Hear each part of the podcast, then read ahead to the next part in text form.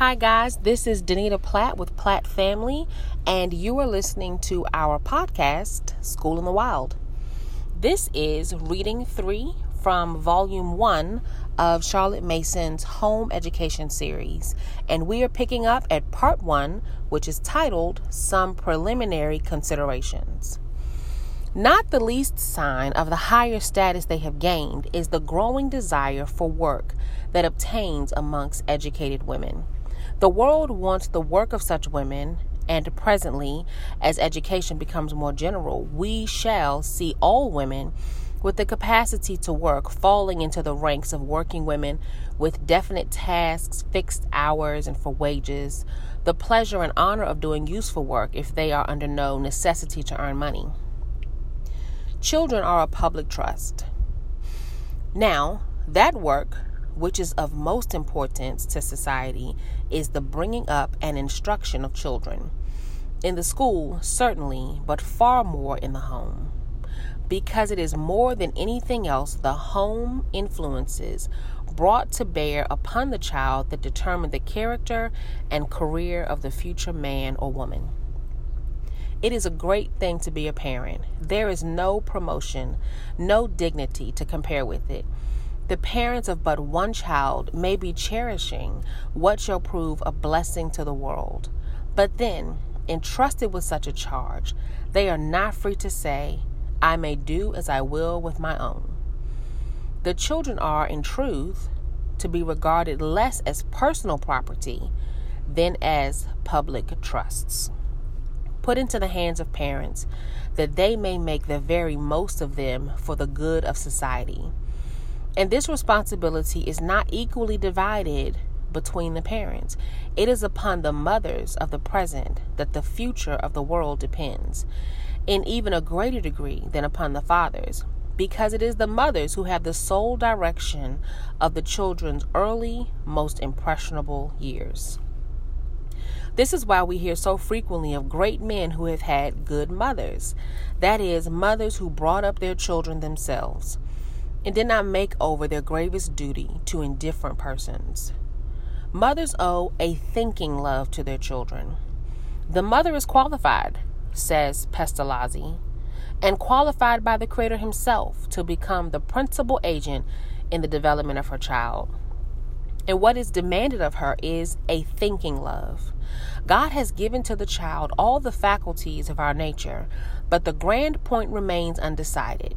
How shall his heart, this head, these hands be employed? To whose service shall they be dedicated? A question, the answer to which involves a futurity of happiness or misery to the life so dear to thee. Maternal love is the first agent in education. We are waking up to our duties and, in proportion as mothers become more highly educated and efficient, they will doubtless feel the more strongly that the education of their children during the first six years of life is an undertaking hardly to be entrusted to any hands but their own. And they will take it up as their profession. That is, with the diligence, regularity, and punctuality which men bestow to their professional labors. That the mother may know what she is about, may come thoroughly furnished to her work, she should have something more than a hearsay acquaintance with the theory of education and with those conditions of the child's nature upon which such theory rests. The training of children dreadfully defective. The training of children, says Mr. Herbert Spencer, physical, moral, and intellectual, is dreadfully defective. And in great measure it is so, because parents are devoid of that knowledge by which this training alone can be rightly guided. What is to be expected when one of the most intricate of problems is undertaken by those who have scarcely a thought to the principle upon which solutions depend? For shoemaking or house building, for the management of a ship or of a locomotive engine, a long apprenticeship is needful. It is then that the unfolding of a human being in body and mind is so comparatively simple a process that anyone may superintend and regulate it with no preparation whatsoever? If not, if the process is, with one exception, more complex than any in nature, and the task of ministering to it one of the supremely difficult, it is not madness to make no is it not madness to make no provision for such a task?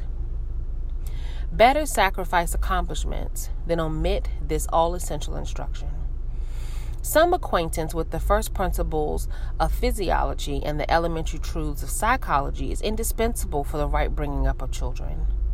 Here are the indisputable facts that the development of children in mind and body follows certain laws, that unless these laws are in some degree conformed to by parents, death is inevitable.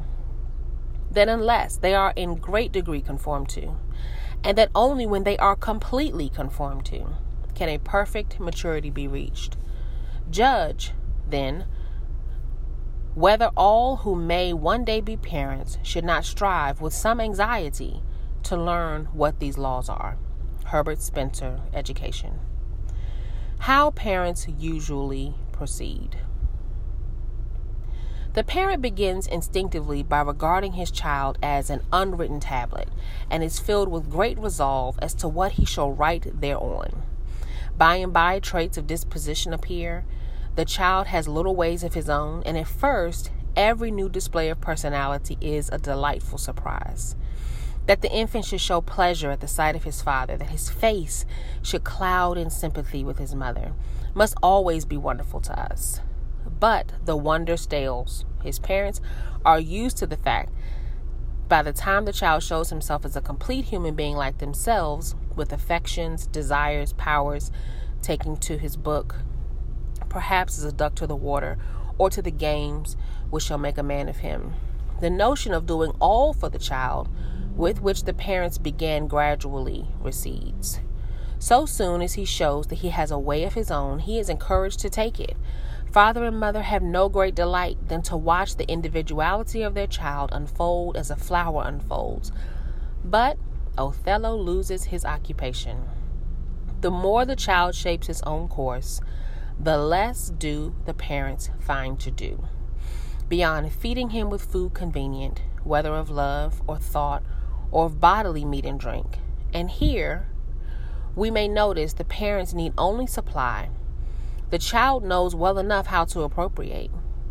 The parent's chief care is that that which they supply shall be wholesome and nourishing, whether in the way of picture books, lessons, playmates, bread and milk, or mother's love. This is education as most parents understand it, with more of meat, more of love, more of culture, according to their kind and degree. They let their children alone, allowing human nature to develop on its own lines, modified by facts of environment and descent. Nothing could be better for the child than this masterly inactivity, so far as it goes. It is well. He should not be let grow and helped to grow according to his nature, so long as the parents do not step in to spoil him. Much good and no very evident harm comes from the letting him alone. But this philosophy of letting him be, while it covers a part, does not cover the serious part of the parent's calling, does not touch does not touch the strenuous, incessant efforts upon lines of law which go to the producing of a human being at his best. Nothing is trivial that concerns a child. His foolish seeming words and ways are pregnant with meaning for the wise.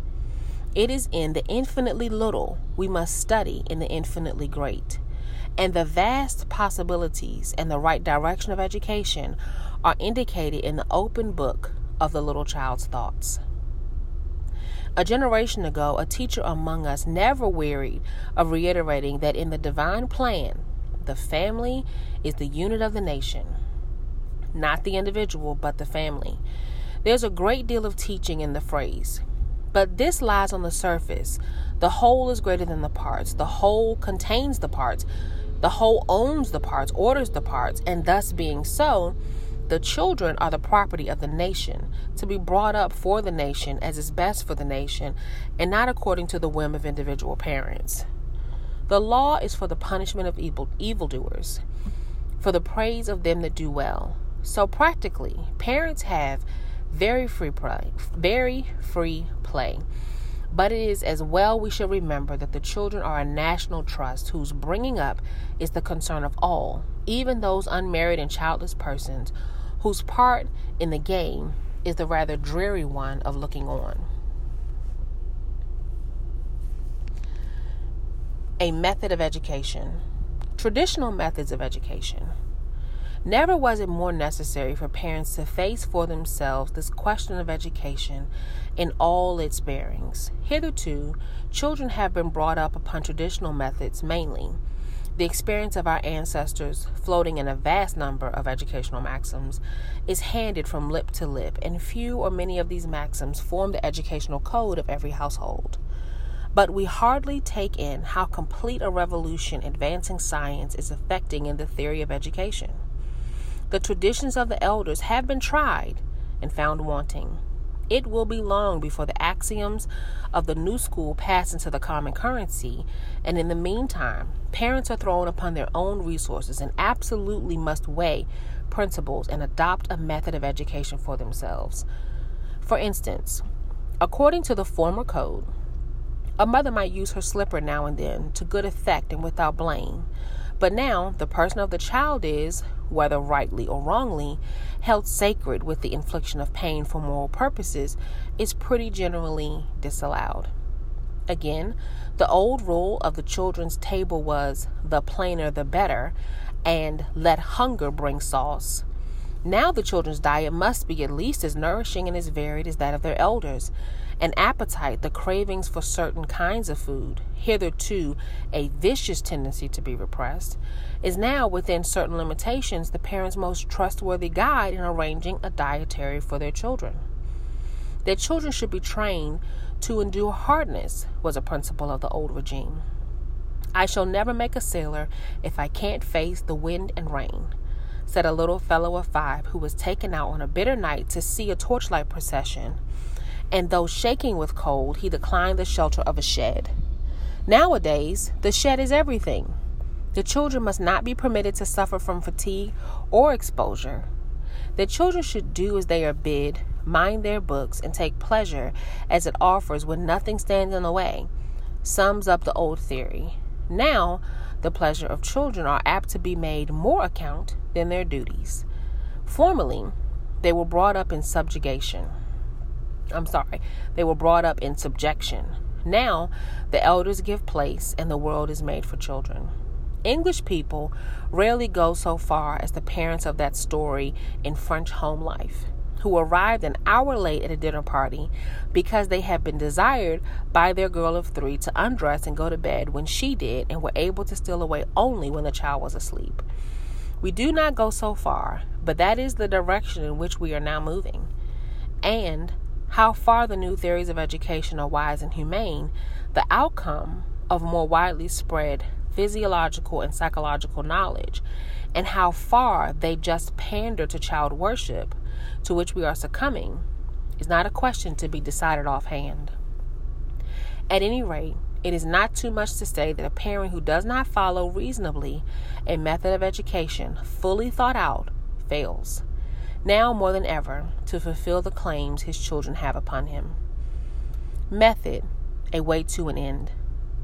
Method implies two things a way to an end and a step by step progress in that way.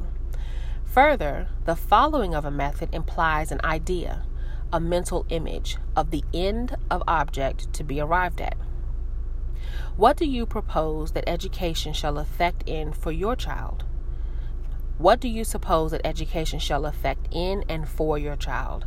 Again, method is natural, easy, yielding, unobtrusive, simple as the ways of nature herself, yet watchful, careful, all pervading, all compelling. Method, with the end of education in view, presses the most unlikely matters into service to bring about that end. But with no tiresome mechanism, then the sun employs when it makes the wind to blow and the waters to flow only by shining. The parent who sees his way, that is, the exact force of method to educate his child, will make use of every circumstance of the child's life almost without intention on his own part so easy and spontaneous is a method of education based upon natural law. Does the child eat or drink? Does he come or go or play all the time he is being educated? Though he is little aware of it, and he is of the act of breathing, then he is of the act of breathing. There is always the danger that a method, a bona fide method, should be generated into a mere system. The kindergarten method, for instance, deserves the name as having been conceived and, perfect, and perfected by large hearted educators to aim the many sided evolution of the living, growing, most complex human being. But what a miserable wooden system does it become in the hands of ignorant practitioners? A system easier than a method. A system of education is an alluring fantasy, more so on some counts than a method because it is pledged to more uh, definite, calculable results. By means of a system, certain developments may be brought about through the observance of given rules. Shorthand, dancing, how to pass examinations, how to become a good accountant or woman of society may be learned upon systems. Systems the observing of rules until the habit of doing certain things, of behaving in certain ways, is conformed and therefore the art is acquired, is so successful in achieving precise results that it is no wonder there should be endless attempts to straighten the whole field of education to the limits of a system.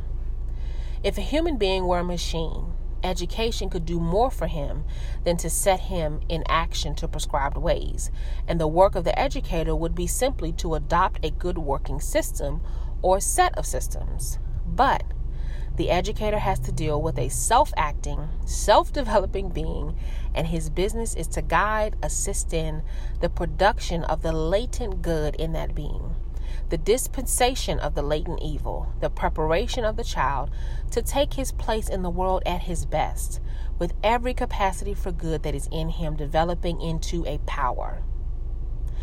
Though system is a highly useful as an instrument of education, a system of education is mischievous, as producing only mechanical action instead of vital growth and movement of a living being. It is worthwhile to point out the differing characteristics of a system and a method because parents let themselves be run away with often enough by some plausible system, the object of which is to produce development in one direction of the muscles, of the memory, of the reasoning faculty were a complete all around education. This easy satisfaction arrives from the sluggishness of human nature, to which any definite scheme is more agreeable than the constant watchfulness, the unforeseen action called for when the whole of a child's existence is to be used as the means of his education. But who is sufficient for an education so comprehensive, so incessant? A parent may be willing to undergo any definite labors for his child's sake, but to be always catering to his behoof, always contriving that circumstances shall play upon him for his good, is the part of a God, not a man. A reasonable objection enough if one looks upon education as an endless series of independent efforts, each to be thought out, thought out and acted out on the spur of the moment. But the fact is that a few broad essential principles cover the whole field. And these, once fully laid hold of, it is as easy and natural to act upon them as it is to act upon our knowledge of such facts as that fire burns and water flows. My endeavor in this and the following chapters will be to put these few fundamental principles before you in their practical bearing. Meantime, let us consider one or two preliminary questions. We're going to stop here. The next section is the child's estate, that will be reading four. Thank you so much for hanging out. I appreciate you listening to this with me, and um, I will be back in a little bit. The next podcast will be my thoughts and reflections on this chunk of Charlotte Mason's um, first volume in the home education series. If you have any thoughts, please feel free to email me. I'd love to hear from you at danitaplatt at gmail.com. Thanks so much, guys, for hanging out. Have a great day.